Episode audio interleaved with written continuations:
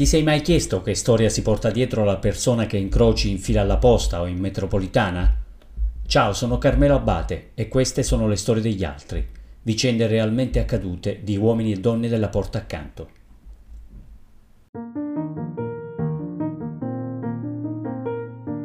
Lui è Kesh, vive a Chattanooga, negli Stati Uniti. A sette anni va a pescare al fiume con papà. Siede sulla riva con la lenza tra le mani e si gode l'aria fresca sulla pelle, il cielo limpido, l'acqua azzurra come i suoi occhi. È il posto più bello del mondo. Kesh trascorre così tanti pomeriggi, ascolta il respiro dell'acqua, si sente in pace con il mondo. Un giorno i genitori propongono una vacanza in Florida. Vedrai, di acqua ce n'è molta di più. Kesh prepara le valigie, è entusiasta. Arrivato a destinazione corro subito in spiaggia. Non riesce a credere ai suoi occhi.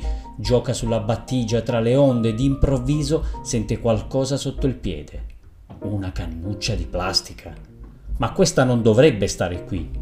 I genitori provano a consolarlo.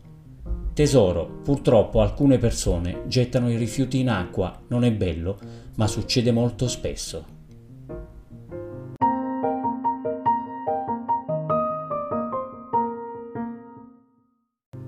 Cash resta a bocca aperta.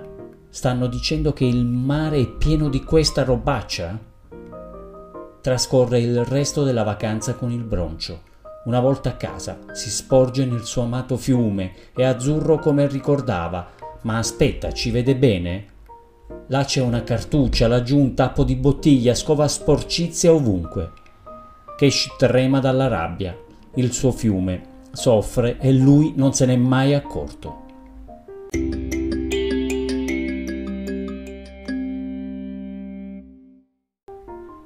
Recupera dei sacchi, infila i guanti, rastrella il greto. I genitori guardano divertiti. Figliolo, ma che cosa stai facendo? Kesh è serissimo. Papà, mamma, le nostre acque sono piene di sporcizia. A voi sta bene così? L'intera famiglia si rimbocca le maniche. Poco alla volta il gruppo cresce, amici e vicini si uniscono a dar manforte.